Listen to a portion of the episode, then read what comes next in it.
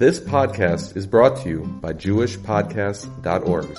Start your very own podcast today at JewishPodcasts.org.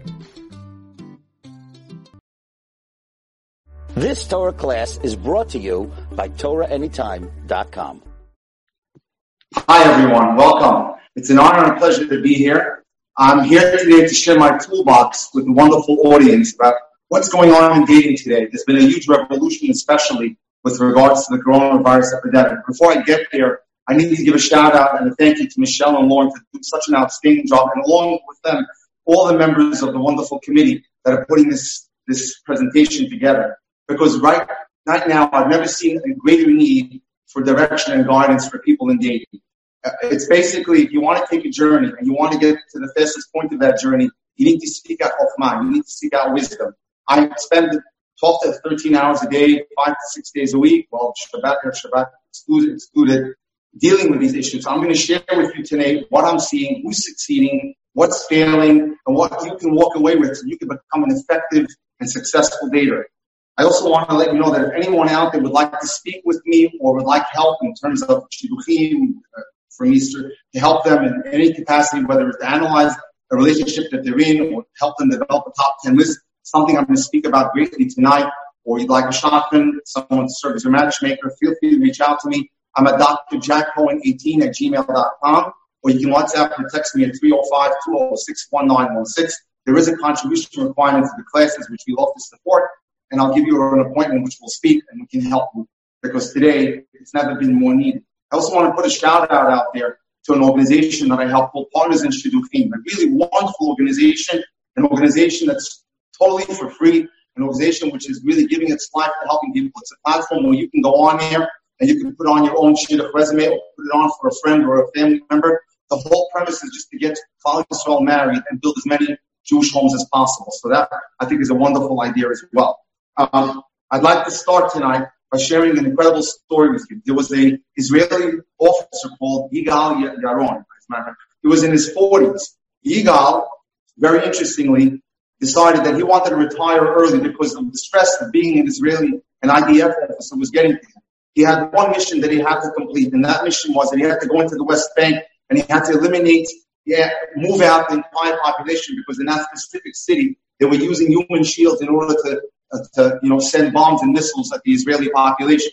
And he did so. Unfortunately, he was hit by enemy fire and he was taken hostage. Thank God the IDF was able to get him out. But after that particular project, with that event, he said, no more, I'm done. And he told his officers that I'm retiring. Typically, an IDF officer retires in his 50s. So, okay, he decided to retire. And there he was in his home. He lived in Bat Yam. One day he was walking on the street, He Yigal, former IDF officer, when suddenly a van stops. IDF soldiers came out and just whisked him into the van and said, they want you back at headquarters. He didn't know what was going on, but he went inside the van. What was he to say? Suddenly, when he gets into the van, he knows something's wrong. While, while these soldiers were dressed in IDF uniforms, they were all wearing, rather, they were all speaking Arabic. He said, oh my God, I fell into a trap. There was, it was a hostage situation in which they were going to take him hostage. They took him and they blindfolded him and they tied his arms behind, his hands behind his back to a certain location where they started to question and grill him and beating him and hitting him hard. And he said to himself, you know, I spent 20 years in the army. I'm not going about to give up and to tell them the secrets of the Jewish state. It's never going to happen. I'll die, but I won't give up the secrets of the Jewish state. And so after they hit him pretty hard and they beat him up pretty hard, they decided to take a break. And there he was sitting in the room when he was being interrogated. He can't see. But he decided what he was going to do is he was going to hop with the chair and see what there was going on outside. So he hopped with the chair while he was tied to it, and something incredible, he discovered something incredible. Outside the room, they were talking in Hebrew only Hebrew. And then he figured out what was going on. It was the entire thing was just a test. Because what happened was when they unfolded and they told him, they were concerned that he had retired early. Perhaps he was a mole for the Arabs. Perhaps he was an agent for the Arabs. Why would he retire early? And they were just testing him to see his loyalty. So the point that I want to make is many of us today are being tested through this corona epidemic with many consequences, whether it's our dating life, or it's personal life, or work, or parnassah has gone out the window. Hashem is testing us. He wants to see, will we give in? And our res- response is, don't ever give in. You have to be strong. You have to be like Yigal, realize that we're going through a nisayon, we're going through a test. But if you're strong and you can persevere like him and realize it's just a test, you'll come out stronger and bigger. You know what they say? If it doesn't kill you, it makes you stronger. So with that in mind, let's get started with tonight's presentation. Many people ask me Dr. Jack, do you think you could bring your, your phone a little bit closer so that we can hear you a little bit more clearly? How's that? Great. Thank you. Many people ask me the question, should I date with my heart or should I date with, should I date with my head? And to that, we say, as an Orthodox Jew, we date with our heads. Why is that important? Because if we date with our heart, it comes out with the feeling. Feelings come and feelings go. We have to date with our heads. And that starts with understanding who we are as individuals. Once I know myself and I know what my needs are, then I can determine who will be my soulmate in life. I'll figure out who's my partner in that wonderful journey. Unfortunately, many people don't take the time to figure themselves out. And as a result, they go into this path blindly, wasting years and decades of their life, if not more, while they search for their soulmate. So tonight we're going to talk about creating what's called a top 10 needs list and understanding what that is. Now there's a difference between a need and a want. A want is something superficial. For example, I had the mother of a beautiful girl call me up recently and tell me, we need a boy for her. She's 25, getting a little older, and she says to me, but we only socialize with a certain social class. As I started to name off boys and show her profiles of boys, she said, no, not for me. N- not good enough, not, not making enough money, not in social strata they're in. That's not how we go about looking for a shidduch. We go about for a shidduch looking for midot, midos, quality of character. And we're going to discuss that a little bit tonight. Let me just share with you some of the cases that are coming in in the last few days. Something interesting so that you know what's going on out there. A Beis Yaakov girl comes into me, or rather calls me, because her marriage lasted three weeks. Three weeks. There was no investigation done. There was no inquiry done. She just shot right into it. Imagine a wedding, rather a marriage that lasted three weeks. On the night of the wedding, the boy was on the phone with his mother for three hours. Something was definitely wrong. A woman calls me up from Europe, Antwerp, six months, married, divorced. What happened there? He decided that he had to get away every other Shabbat and he racked up $200,000 of bills on her credit card. Here's another one. A girl comes in with her, with her husband because they haven't had children in eight years. He's a product of a great yeshiva.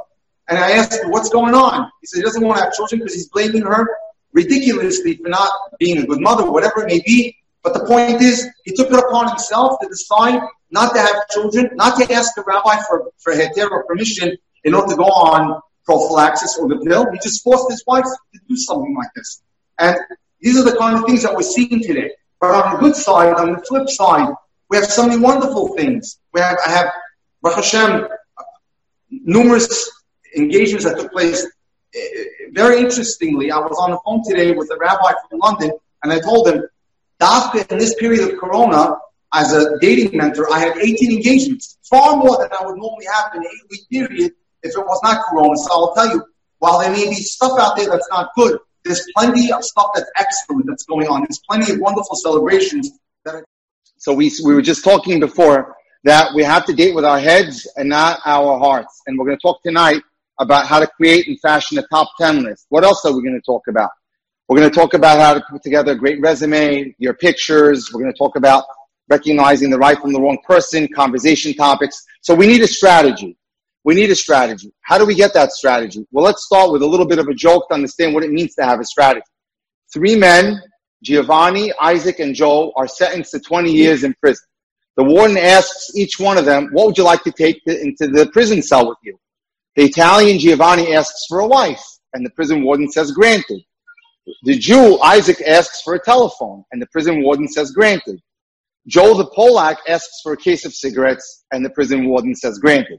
The cells are then locked. After 20 years, they released all three prisoners. Giovanni comes out with his wife and 12 children. And he says to the prison warden, thank you so much in his Italian accent.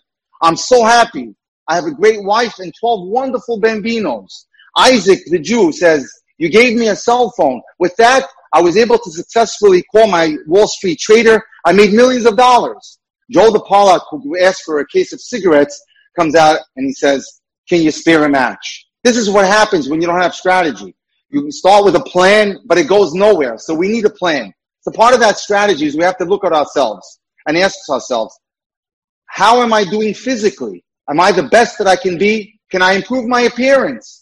May I, can I visit a gym, see a nutritionist, update my hairstyle, whiten my teeth, redo my makeup, change my glasses, put on contact lenses?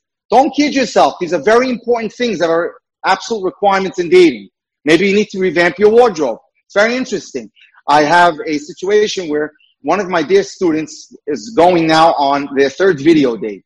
So the girl that I called up, who I know very well, I said to her, you know, by the fourth date, we're going to have to have a physical date because what's going now, what's going on now in this, in this corona epidemic zone is that you start, what we're doing is we're starting with video dating. We go once, twice, three times, but it's very hard to hold such a relationship because you need that, that physical connection, which you can never see when you're dating someone on, on video or on Zoom.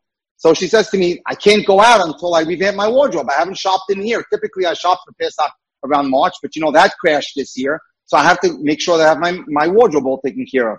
Next, can we work on improving our attitude? Warmth appeals to people. So we need to learn to smile, read books and take courses on happiness and being happy. And I'll talk a little bit about that tonight. Increase your emunah. That's so important. By having good emunah, you'll know you believe in Hashem. Remember, you never get a second chance to make a great first impression. So ask yourself, how are my interpersonal skills? Are they all that they can be? How are my communication skills? One of the things that I do all day, if not most of my day, is that I spend quite a bit of time teaching people how to communicate effectively. I practice with them. I drill date with them. I do role playing with them, whatever it takes to ensure that their dating technique is good and it's sound. Because the proper communicate, the right kind of communication leads to successful dating. I want to also impress upon you the point that Hashem knows your zip code. Regardless of what you're going through, and sometimes it seems like it's taking forever to find that right one in your life, He's not going to forget about you. I want to share an amazing Devar Torah that I recently saw and I told over in one of my Torah Anytime lectures last week. And it was about Shalom Rubashkin, the individual who was put in prison for eight years for, you know, being in the meat business. We're not going to go into that detail, but I want to tell you something amazing that he writes. It was the sixth day of Hanukkah. He already had been in prison eight years. His lawyers were fighting day and night to try to get an appeal going to get him out of jail. On the sixth day of Hanukkah, he received a letter from the Board of Appeals from the federal government denying his last effort to be released from prison. He was looking at 18 more years of jail time. And he said to himself, wow, this could crush me. But he remembered a pasuk in Tehillim that David HaMelech writes, which sometimes we read often and we hear about it often. Cast your burden onto Hashem and he'll carry you. And he remembered that pasuk. He also remembered his Rebbe, the Lubavitcher Rebbe, how he understood that pasuk. And he used to tell them, he said, when I was a student, the Rebbe told us that that word, your burden, kelecha, that Hashem will sustain you, kelecha, the root of that word is kaf lamid yud, which means kli. That in order to be able to be, accomplish anything in this world, you need a vessel. You need the vessel, and that vessel is our hishtadlut, our effort. When it comes to dating, it means that I'm trying my darndest. I'm putting together a good resume. I'm dealing with a dating coach. I'm doing, I'm out there. I'm networking. I'm spreading the word about myself. When I go to work, that is also my kli. Because in order to make a living, I have to go to work in order to be able to bring home money to take care of my family. If I go to the doctor, that's the vessel as well. But what happens if I've tried everything and my efforts seem stymied and I didn't get the results that I want? And so he teaches us, Mr. Rubashkin, an amazing thing. When you feel like you've done it all and you've tried your kli, you turn to HaKadosh Baruch when you say, Hashem, I tried my best. I did all that I can do. Now you produce the kli. You produce the vessel. So the lesson that I want to share here is with you is that Hashem is going to give us the vessel. All we have to do is focus on Him and make sure that we put our trust in Him. And we ask the question, why are we getting married? What's it all about? Why am I, why, why should I even bother? We have to understand something. We're part of a great people, the nation of Klal Yisrael. Our mission is to produce families, to build families, to build families that have wonderful children. And that's the idea of what we're doing here. We're getting married in order to have a significant other in our life. But how do we do it? It starts with our attitude. I want to share with you an incredible poem that Zelig Pliskin, who's an amazing writer, says that he saw. In 1964, Zelig Pliskin writes, I read a poem that moved me greatly. It was written by the late Rabbi Eliyahu Dessler, who was an amazing Musar giant from the World War II era from England. And it was published in the third volume of his classic work, Michtav Eliyahu. And it goes like this in English. The past is only memories. The future is but only hopes. Focus on the present. For that is where your life really is. And that's, ladies and gentlemen, is what I want to impress upon you tonight. Forget about the past. Let that all go. That's behind you. Focus on today. Live in increments of 24 hours. What can I accomplish with my life today? And he writes about himself that he memorized the poem and he has repeated it thousands of times to himself in the, in, in the years that have passed. It's profound. It sums up one of the most important lessons we need to live our lives by to the fullest. Why is that important? Because what you focus on expands. Your life's challenge is to appreciate all that you can appreciate about the present because that'll give you a positive, grat- grateful attitude. Gratitude is the winning formula, as I tell all my, my clients and my students. Your life challenge is to experience more joy in your present tefillot and prayers and your Torah study. Your mitzvot should give you joy. Your, your prayers to Hashem should give you joy.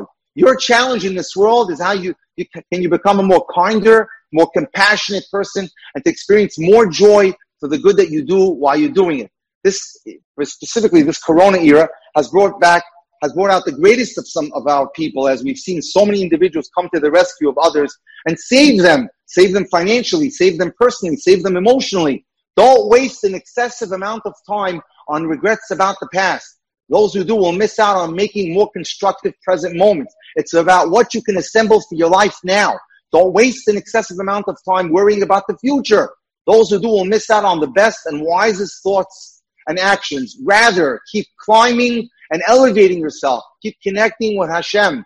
Keep doing good in this world. Keep doing acts of kindness. Keep gaining more wisdom. Keep up the efforts of being the best that you can be because your entire life journey will be more elevated when you continue developing your sense of identity and self-image. What happens is as you work on yourself and you improve, there's a concept in the Torah that says, You don't have to go searching for Mr. Right or Miss Right. It'll come looking for you. You want to do that and it'll be easy. All you have to do is focus on working on yourself. I'd like now to share an important area called six common dating myths. Dating myth number one, every person has one special someone. Don't think that you're relegated to one individual. And if that, if you don't find that one person, that it's over. No, that's not the way it works. There's many worthwhile mates. A successful marriage depends less on the identity of the person chosen and more on your ability to conduct yourself in marriage on a daily basis. It's how you'll behave in the relationship. Therefore, the task before you is not to decide, is this girl the one or this boy the one? Rather to choose a person whom you feel you can build a home together that's filled with love, Number two, one day, another dating myth. When it's the right time, it will happen.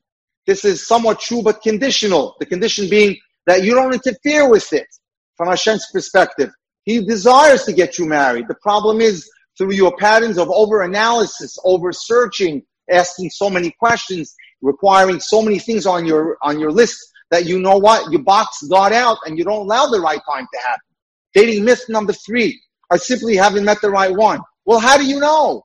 Maybe you have, and maybe you told him no. Maybe the right one is in your vicinity, just three, four, five feet away. An older bachur, an older uh, student in yeshiva once came to Rab Chaim Kanievsky's father, his Steipler Gaon, and says, and, and he was crying. And he said to him, where is Rebbe? Where's my Beshert? Where's my soulmate? The Steipler Rebbe, who was endowed with Ruach HaKodesh, with divine inspiration, looked at him, pierced him in the eye and said, my friend, she's gone and she's long gone because of your excessive pickiness, because of your excessive desire to have Miss Perfect. She's not married with children. So it could be that we, God forbid, don't let Hashem make the right decision for us. Without you, number, number, dating myth number four, without you, I'm half a person. Without you, I'm nothing. A single is not a half a person. Don't think that. A single person is not a broken vessel. A single is a complete personality. So even if you're not married, you're productive. You're generous. Sometimes people forget that singles have a life outside of dating and they have other things going on. They work, they're involved in their communities, they do things for the crowd. So think about yourself that as long as you're single until you find Mr. or Mrs. Right, you're going to be productive. You're going to be a great part of your community. Before you are single, you're a human being. If everything in life hinges on dating, then perhaps it's time for some soul searching. There are great things that you can do in life that are full of substance. Study, work, family serving Hashem, hobbies. You can be very productive and accomplish quite a bit I didn't get married young. I got married when I was a little over 30. But I made sure that I was involved. I was involved in many organizations, the chesed projects, and I was very much involved in the adult, young adult minyan in my shul. You can be involved. This is all part of the path to getting you to your destination. Dating myth number five. Men disqualify women based on superficialities like appearance. It's not just true of men. Many women, I deal with many girls who reject guy after guy when I show them pictures. Not for me, not my look, not for me, not my look. It goes both ways. It's a two-way street. Unfortunately, everyone is falling to this epidemic. So remember that it's not just men. And number six, when it's the one, you'll know. It's clear that you have watched too many romantic dramas. But real life does not work like that. It's not like you just see stars. Oftentimes, many of the relationships of many wonderful marriages took time to be nurtured, to develop. You didn't know right away. They didn't know date one or date two. It took some time to get to know each other. And once they got to know each other, then they built a relationship based on common values, common expectations. And from there, Baruch Hashem, they went to a proposal. Let's continue with these dating myths. The smartest and prettiest women get married first. Sheker, it's a lie. A woman who's accomplished or attractive may receive more dates, but that doesn't mean she'll meet the right person any sooner than a woman who's less attractive than her. Myth number two. If you date a long time, you must really know what you're doing. Now that's a cop out. Someone who's dating a long, been dating a long time may feel that they're an expert. However, if they've been dating for so long without meeting the right person, maybe their dating repertoire isn't effective. Maybe their methodology isn't, isn't correct. Myth number three. If things don't click on the first date, we're probably not right for each other. So wrong. Give it time. Let it bud like a flower. You never know. Sometimes people are nervous. Sometimes people are not feeling well. They had a hard day at work.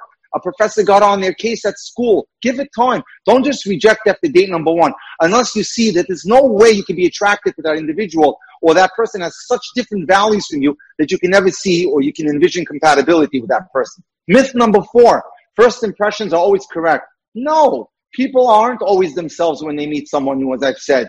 They sometimes are nervous. It doesn't come out easily. This is one of the things that I work on very much with people to get them to get more comfortable with date number one and date number two. Today, unfortunately, we've become an impatient society.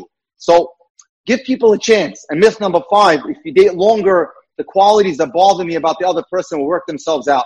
No, no courtship is completely smooth. However, when something bothers you about your date or your partner and you can't come to terms with it at an early point in the courtship, you're probably not going to deal with it any better later on. Stretching it out and going out for months and months and months is not the way it's done in the Orthodox world. You've got to get the tachlis, which means that you have to know how to ask the proper questions when you go out on your dates. You've got to know what to ask. I'm going to get into that a little bit later. But to go out endlessly for months on end is ridiculous. It makes no sense whatsoever. Next, why so many people are divorcing. Let's get into what's causing some of the problems. Why are so many people divorcing? Number one, we're all victims of what's called a disposable society. We go to parties, we hear people say, I'll divorce my husband and my wife. So what? I'll find a new one. Today, everything gets thrown away. Who keeps a toaster oven? Who keeps an old phone? Who keeps a, a used car? It all gets thrown away. And that's seeped into our mentality. And that's terrible because now it's affecting how we behave and how we value our relationships. Number two, instant gratification. For example, who ever heard that only seven or eight or ten years ago, if I took photos on my camera, I had to go to the store, wait three or four days in order to get my photos back. Today, I take a picture with my iPhone or my Samsung Galaxy. I send it to my friend in LA in Yerushalayim. Within two seconds, they have the, they have the picture. So we've become an impatient society. We want it now, but that's not how relationships work. Relationships take time. Just look at your parents. They're married 20, 30, 40 years. They realized that there was work that was involved. And next, another thing is FOMO, fear of missing out. We see other people's pictures posted on WhatsApp and on Facebook and on Instagram, their vacations, their steak dinners, their sushi dinners, and realize we want it also. And we always think that the other side has it better, better. As they say in English, the grass is greener on the other side. We're not content with what we have. Instead of looking at someone else's blessings, count your own. Realize that Hashem gave you a lot of good. You have health. You have family. You have a car. You have a job. You have vacations. Uh, it's endless what Hashem bestows upon us. So let's be, be grateful for that. Next, I want to talk a little bit about attitude. You're familiar that there was an individual, a wonderful woman, who really was one of the pioneers of the Kiruv movement, Rav Esther Jungreis. Her daughter was giving a lecture once. And a woman came up to her daughter. Her name is Slovie Jungreis. She's a famous psychologist. And she, and the young woman approached her after the lecture and she said, I got to tell you a story about your mother. And she's like this. She said, I was going out and I was an older single, but I wasn't getting anywhere. And then your mother took me out and she started talking to me. She said, sweetie, I know I'm known to tell it like it is. She was a straightforward individual who gave solid, straightforward advice. If you need to improve your makeup, I'll tell you to go for a makeover. If there's a run in your stocking, sweetie, I'll tell you to look over, look it over and get a new pair. And if you've ever had a bad breath, I'll tell you to go brush your teeth. So what I'm about to tell you, you're not going to like, but I've been watching you during the lecture and you need to change. Rebbetzin, I must tell you, I try so hard. I take really good care of myself to look good. I always keep an extra pair of stockings handy just in case. And my bag is filled with breath mints whenever I'm on a date. That's not what I mean, Rebbetzin Jungreis said to her. I mean, your attitude needs changing. My attitude? Why do you say that? What needs to change? You do. You go, you give off a really tough attitude. Huh? The entire time I spoke, the Rebbetzin says, you had your arms folded like you were looking for conflict and trouble. I know people and I'm telling you, you need to soften up. There's a tough attitude that, that you're giving off and it's not good for dating or marriage. And that's probably what's messing you up with the guys. And that's how, that's how it is. And then she said, and now she turns to her daughter and she says, you know what? I went home, I took her advice and decided to change. I realized that I had a tough side to me, a tough streak to me. And when I imbibed what she told me and I started to change, it wasn't too long before I met my soulmate and my Bashir. So we have to realize that we have to know that we have to work on our attitudes. Our attitudes are critical. Now, I want to discuss something very important that deals with both the boys and the girls. And it goes like this. Something that my Rebbe, Shalom Arush, who wrote the Garden of Emunah, the Garden of Peace, Women's Wisdom, and a brilliant man. Brilliant. And he writes the following, two ladies in the house. And I've read numerous articles on this, specifically last year. Ramanis Friedman, who's a great mind in dating, had a whole cover story on this concept on Tu B'Av issue of Ami magazine. What is the role of the man? What is the role of the woman? And what happens when they confuse these roles? And I'm going to read it to you in Hebrew and I'll explain it to you. Al Torah Kedosha, in accordance with the Holy Torah, the male, Hazachar Nikra Mashpia, is the giver. The Hanekeva Mikabelet. And the female is the receiver when the man takes care of his obligations, which is to give his female partner honor, ahava, love, a good feeling, and fill all her requirements, he's called the male. But if God forbid the male reverses roles and instead of being the giver, the beneficiary, the, benef- the benefactor, he decides he wants, he wants to be the receiver and he complains to his wife, I want this from you, I want love, I want affection, and he's the complainer.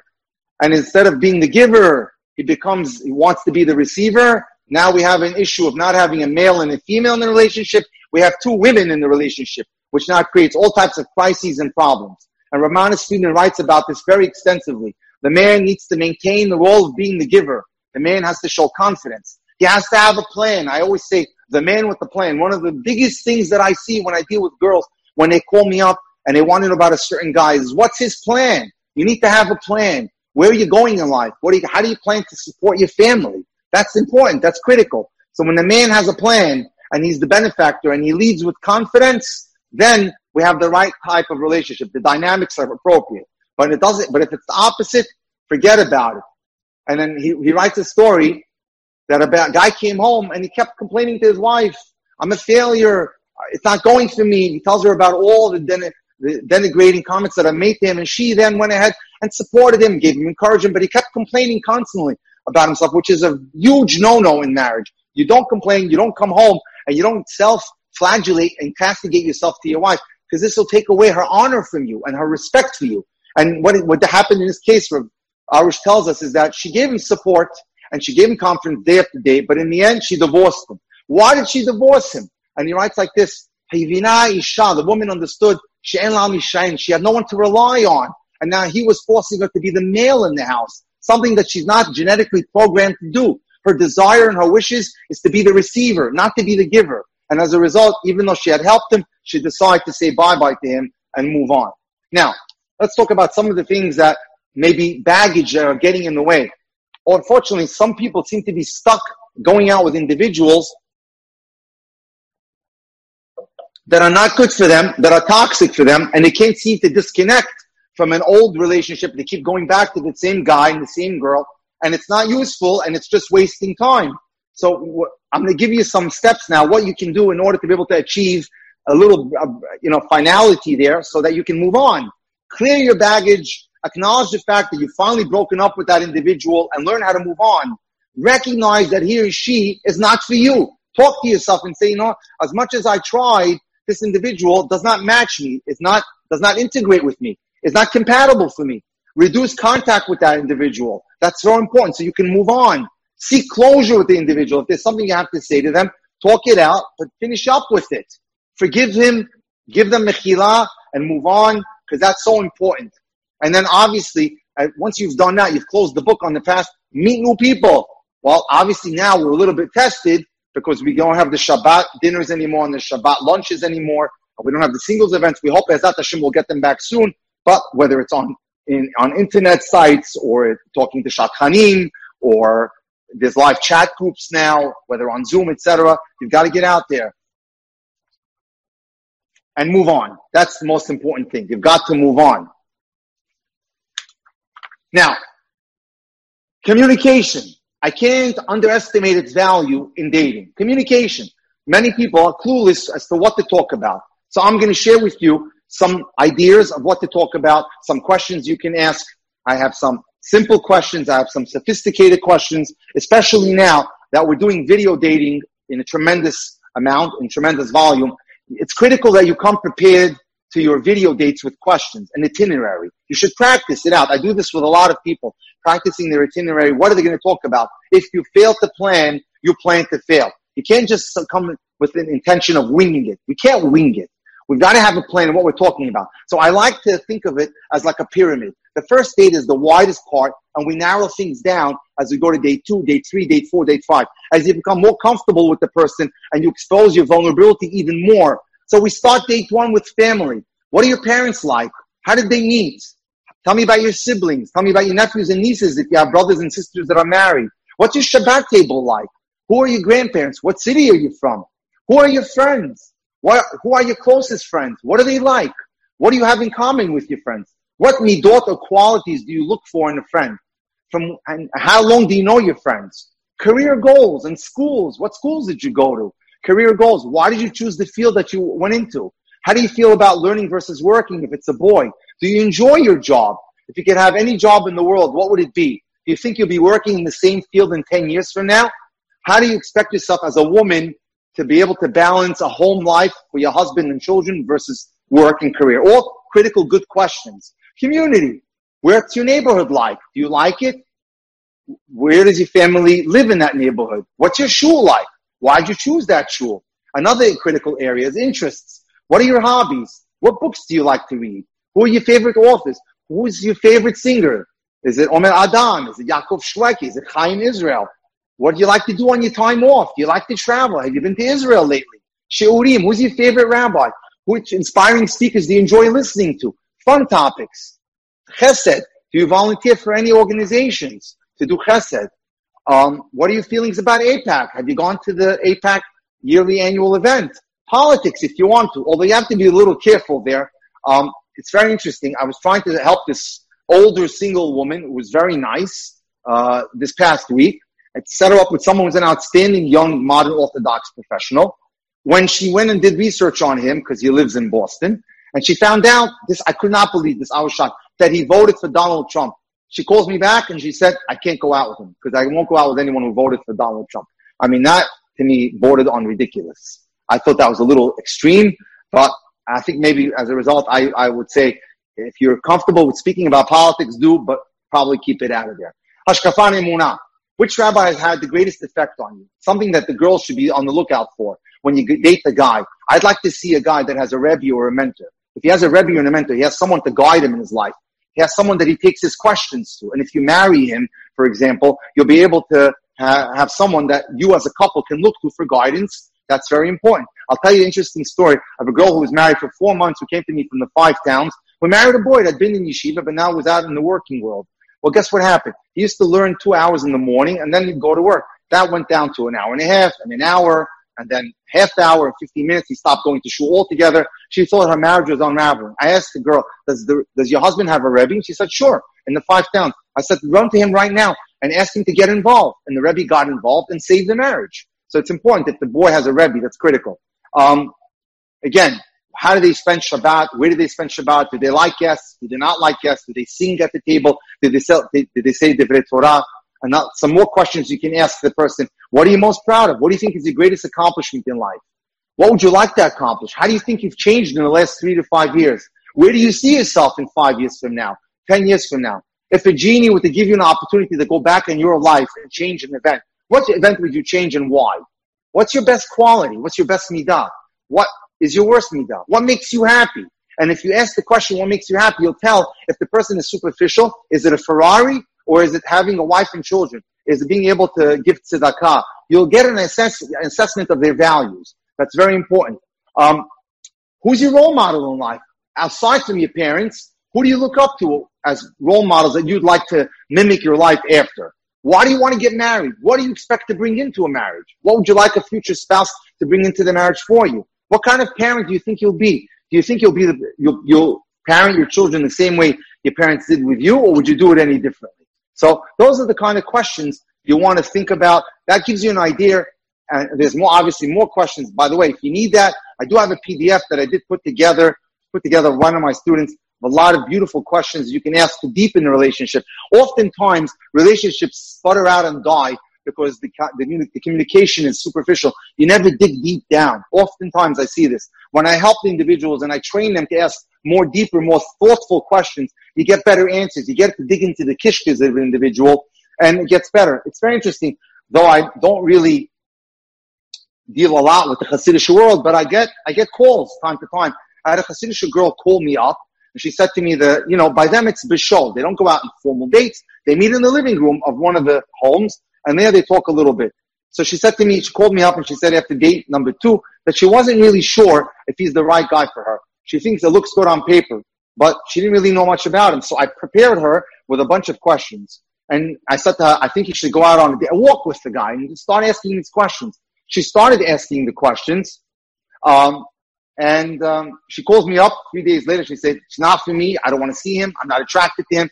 So there we see communication is fundamental. Now, I spoke about a top 10 list. I want to get into it a little bit more.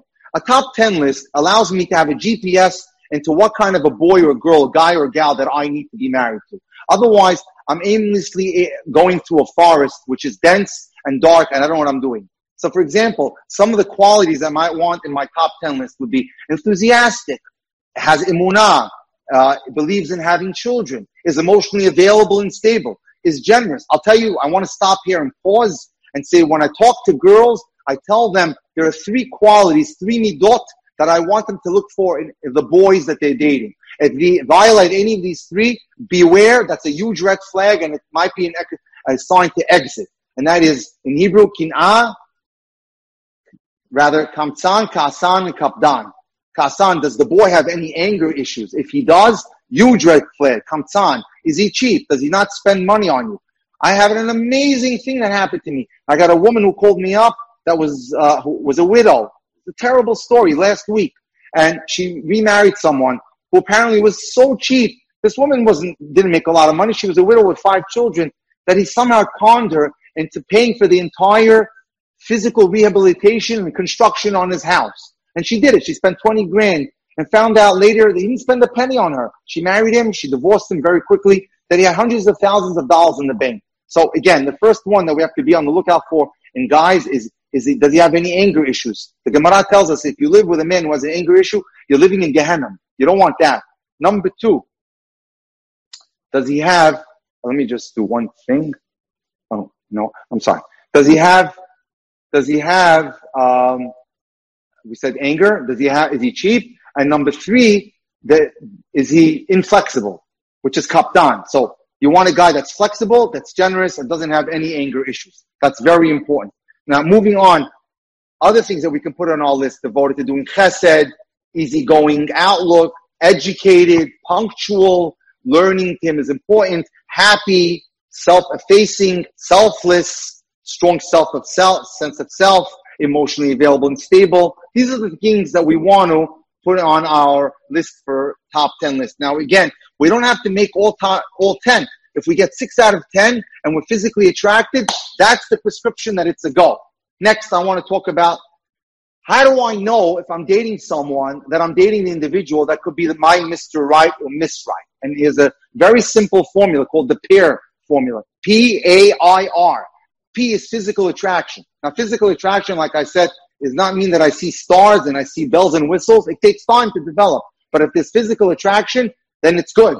Now comes A, acceptance. Can I accept the individual even though he may have some deficiencies? Remember, none of us are perfect. Every one of us has something that in our, in our background that's not exactly perfect. So we have to ask ourselves, what can I live with and what can I not live with? But if I can accept him for, her for who, where they are, whether there's a medical situation going on, a family problem, then I'm okay. A is also admiration. Do I admire the individual that I'm dating? Do I look up to him or her? Do they have qualities that I haven't seen in anyone else that I've dated? So that's PA. I, emotional intimacy. Can I connect with them? Can I expose my vulnerability and privacy to them? Can I share my thoughts with them? Can I solutionize with them? Do I like for, do I look forward to being with them? Do I look, when I look, when someone's calling me on the phone, am I hoping that it's him or her that's calling? That's how we, we can tell if there's emotional intimacy. Do I share my life with that individual? Am I easily flowing in the communication with that person? And lastly, R is respect.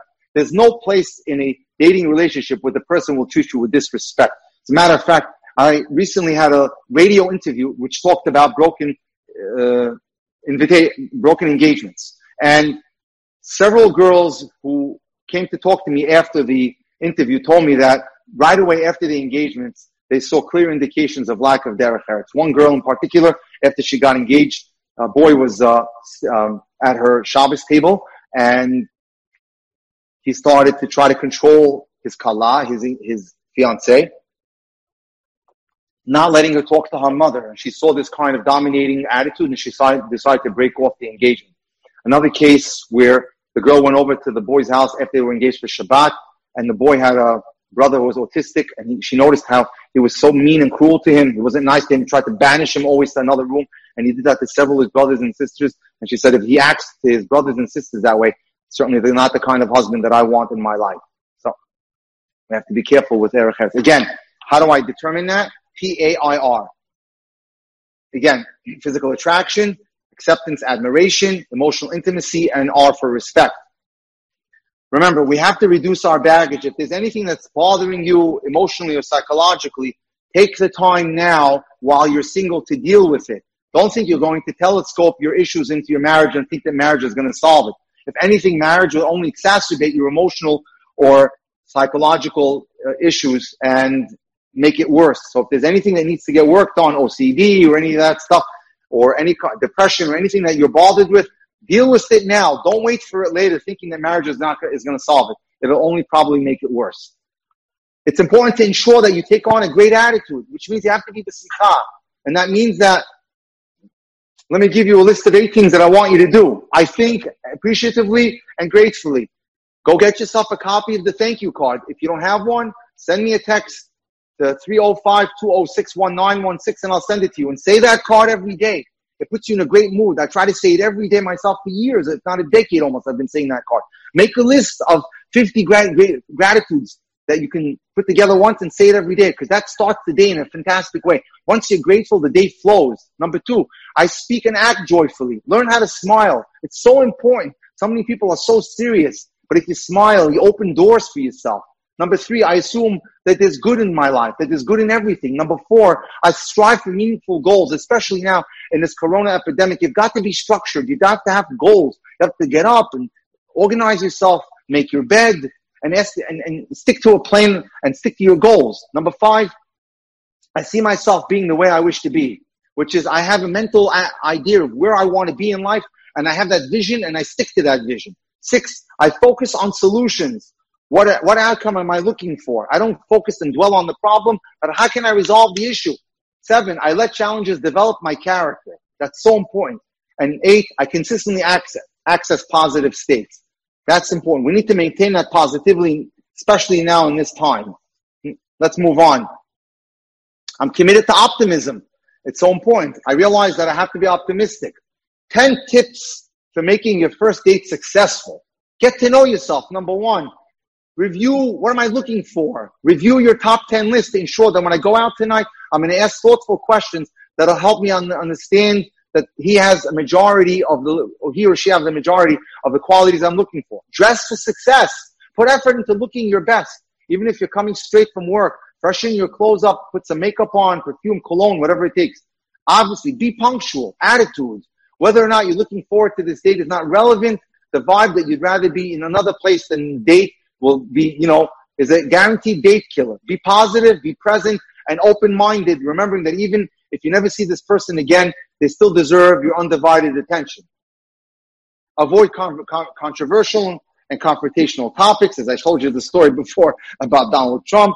Show interest in the date, even if you're sure that it's not for you. It's only proper derech eretz. That's so important. Now,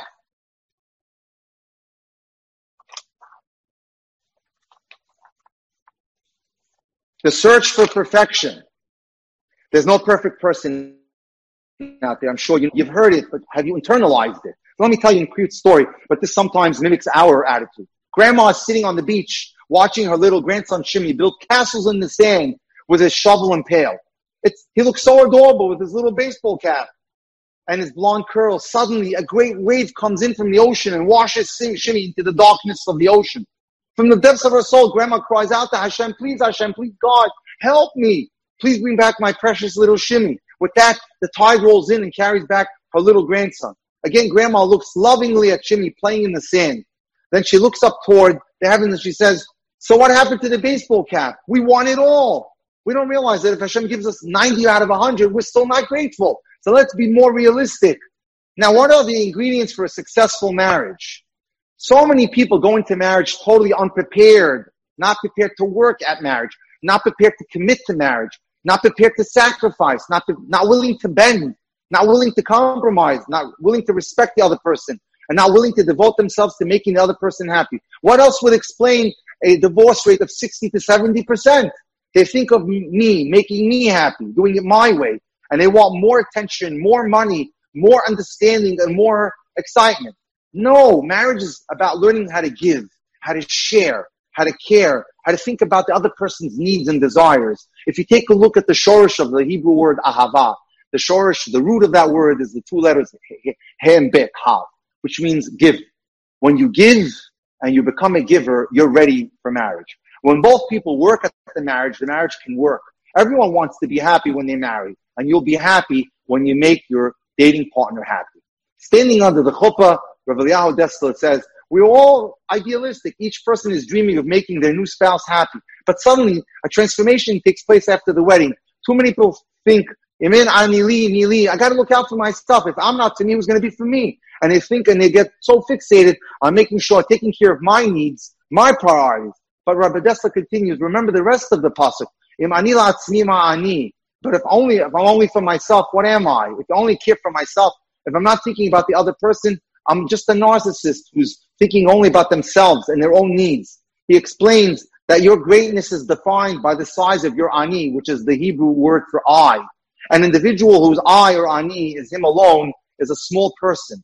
The individual who incorporates his wife and his children is a bigger person. The individual who incorporates his community is even bigger. And the individual who incorporates his whole larger city is even bigger. So that the extent that you care about others makes you a greater individual. Let me just tell you something. Marriage is not about keeping score or who gave more, receives more. It's, it's about, it's not about tallying points. A person should be able to give love without adding it to the debit column. And you should be able to receive love without feeling a sense of debt.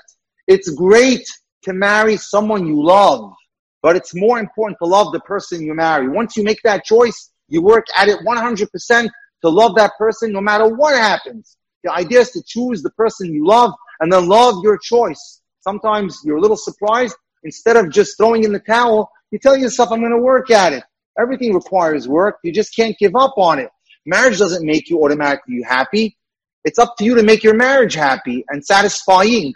A good relationship is more a process of learning to dance than choosing the perfect partner. Because understand something that love is a feeling, marriage is a contract, and relationships take work. So get into the habit of realizing that you're going to flex your muscles and you're going to get to work. One of the transformations you need to make when you're getting married is you have to transform from the safety on the island of I to the uncertainty of we. You have to start thinking as a team. You're single now, but start thinking in your mind, what's it like to be a we instead of an I, right? We're worried. I'm so used to making my own decisions, spending money how I like, using my time and resources in the manner I see fit. If I marry, all that's going to change. That could be scary. What if I'm not a good mom or dad? Am I ready for the responsibility of marriage?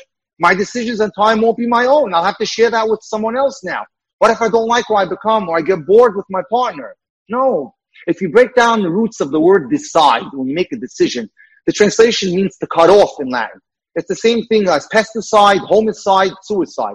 When we decide to choose a life partner, we're killing off the opportunity to build off the, to build a relationship with anyone else. But it's your greatest compliment because you're choosing to dedicate your life to someone else, someone exclusively, right? We can only win if we play. The only way we can build is when we journey away from the safety of I to the uncertainty of we and take that leap of faith. But you're not taking just a, a leap of faith without having done your work. You've gone out, you've asked questions, you've done your research, you've communicated effectively, you've gotten to understand them, you've had hopefully dozens, if not hundreds of hours of communication together where you've made sure you have common goals, common values. Does that involve growing pains? Most certainly yes, when you have to transform from I to we. But what's the alternative? If you have confidence that the person is worth building a life with, then you have more to gain exponentially together than to remain single. If you learn that you're not with a partner with whom you can build, painful as it may be, it's better to learn that up front and move on. We can only win if we play. The only way we can begin to build is if we journey away from the safety of I to the uncertainty of we. How do you do that? How do you become a we person? Number one, willingness to share thoughts and feelings with someone else. You've got to open up. You've got to learn how to share and expose your vulnerability. Number two, willingness to take a risk with someone after you feel you've done all that you can in terms of human effort or ishtadlut. Number three, you trust that the person will have your back in time of need. Number four, you develop together as a team to create a partnership. Number five, you can be vulnerable without worry that the person will judge you or criticize you. Number six, you can accept the influence of someone else in your life and show openness to navigating that in an unfamiliar way. Number seven, you're willing to put the greater needs of the relationship above your personal needs. That's important. That it's not just about me now. I'm in it for the investment of the greater good of both of us. Number eight, looking at how your differences can be complementary. Remember, none, you're never going to have people that are identical. As a matter of fact, some leading authorities in, in the subject of dating say there'll always be 10 areas of, of disagreement between a husband and a wife. So forget about the fact that you're always going to agree about everything. It's not the case at all. There'll always be areas that you don't agree, but you can agree to disagree. Number nine, you think like a couple, keeping the other person constantly in mind, always thinking about the other individual. While we're there, let's talk about some things that are must do's. Keep it private. Don't talk about your dates with too many people. You need a minimum of one person. I often t- tell my clients that I want two people involved in the dating. Your mother, that's it. Keep it quiet. You don't want ayin hara. You don't want people talking about. You only need to discuss it with a mentor, a dating coach, a Rav, a Rebbetzin, and your parents. That's it. But don't share with too many people. Two, get to know your strengths and weaknesses and your and his strength or her strengths and weaknesses as well. You only truly know a person when you can identify the good and not so good about them. What write down five things you like about them and five things you dislike about them. This can help you decide. Keep physical touch out of the equation. I know this is a hard one, but I want to tell you something. I've lectured ad nauseum about this. What happens when a person is touched, specifically a woman, the, the hormone oxytocin goes into overdrive into the blood, and she thinks that he's madly in love with her and he's going to marry her. Far be it. It's so not true. Because what happens is when touch, we see that when people are touched, they can be affected in very interesting ways. You know, I, I saw a story recently about a person went into a restaurant and the service was terrible, but the waiter kept putting his hand on the, on the patron's shoulder. He ended up giving him a 25% more generous tip. And the study was revealing that this is what happens when we're touched. When we're touched, we feel like we're closer to people. So as a result, you have to realize something, something, some things need to be saved for the future. So let's try to practice a little bit of the Shmirat Nigiyah. Now, on the area of should I settle, I want to talk about this a little bit. The younger you are, the more time you have to look for an ideal spouse. It doesn't mean you'll always find them, but you have more time. As we get a little older, we have to become a little bit more realistic. It's important to examine all the possibilities. Perhaps you're finding potential mates, but they don't display mutual interest. So examine your expectations. Are they unrealistic? You may, are they unrealistic? You may want someone great looking, but perhaps you're overweight or unattractive yourself. Or maybe despite your fabulous looks, you're destined for someone who's mediocre looking, but has a great personality. You may want someone exceptionally smart and bright. Perhaps such people don't find you stimulating. Or perhaps even though you're an intellectual, you're destined for someone who possesses normal intelligence, but an exceptional personality. Open your horizons. I can't stress that enough. Don't box yourself in, deciding that you know what you're looking for and what you need. People often create fantasies in their childhood that's very hard for them to shed. And unfortunately, they can't even modify them. So, and ask yourself, maybe I'm afraid of marriage. Maybe I'm afraid of the responsibilities of marriage. So it's key that every time as we get into a, an older time in our life, we need to reassess our values and see are they still as applicable as they were 10 or 15 years ago or five years ago. Let me share an interesting Devar Torah from uh, this week's Perashah.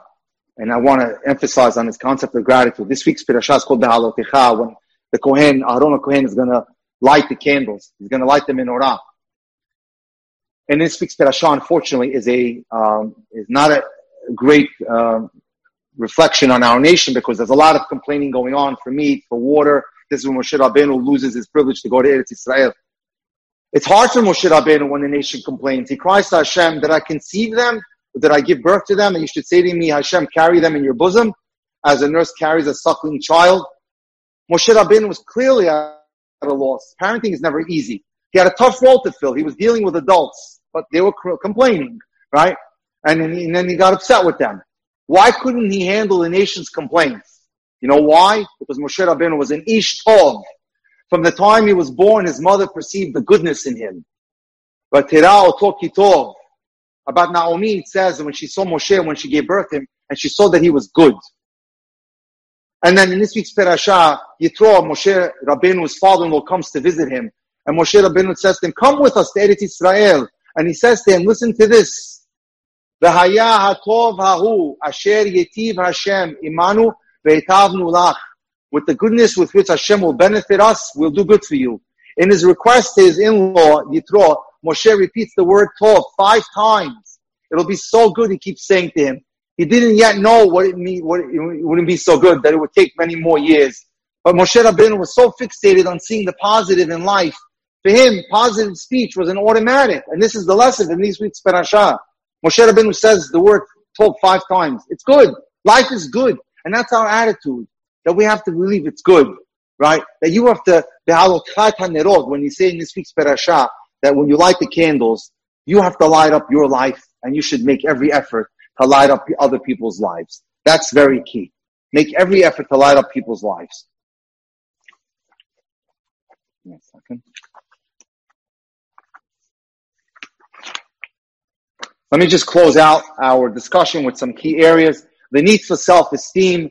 Many individuals come to me with, with lacking in self-esteem, and that could be a crisis because when there's a lack of self-esteem, there's a problem in the dynamics of the relationship.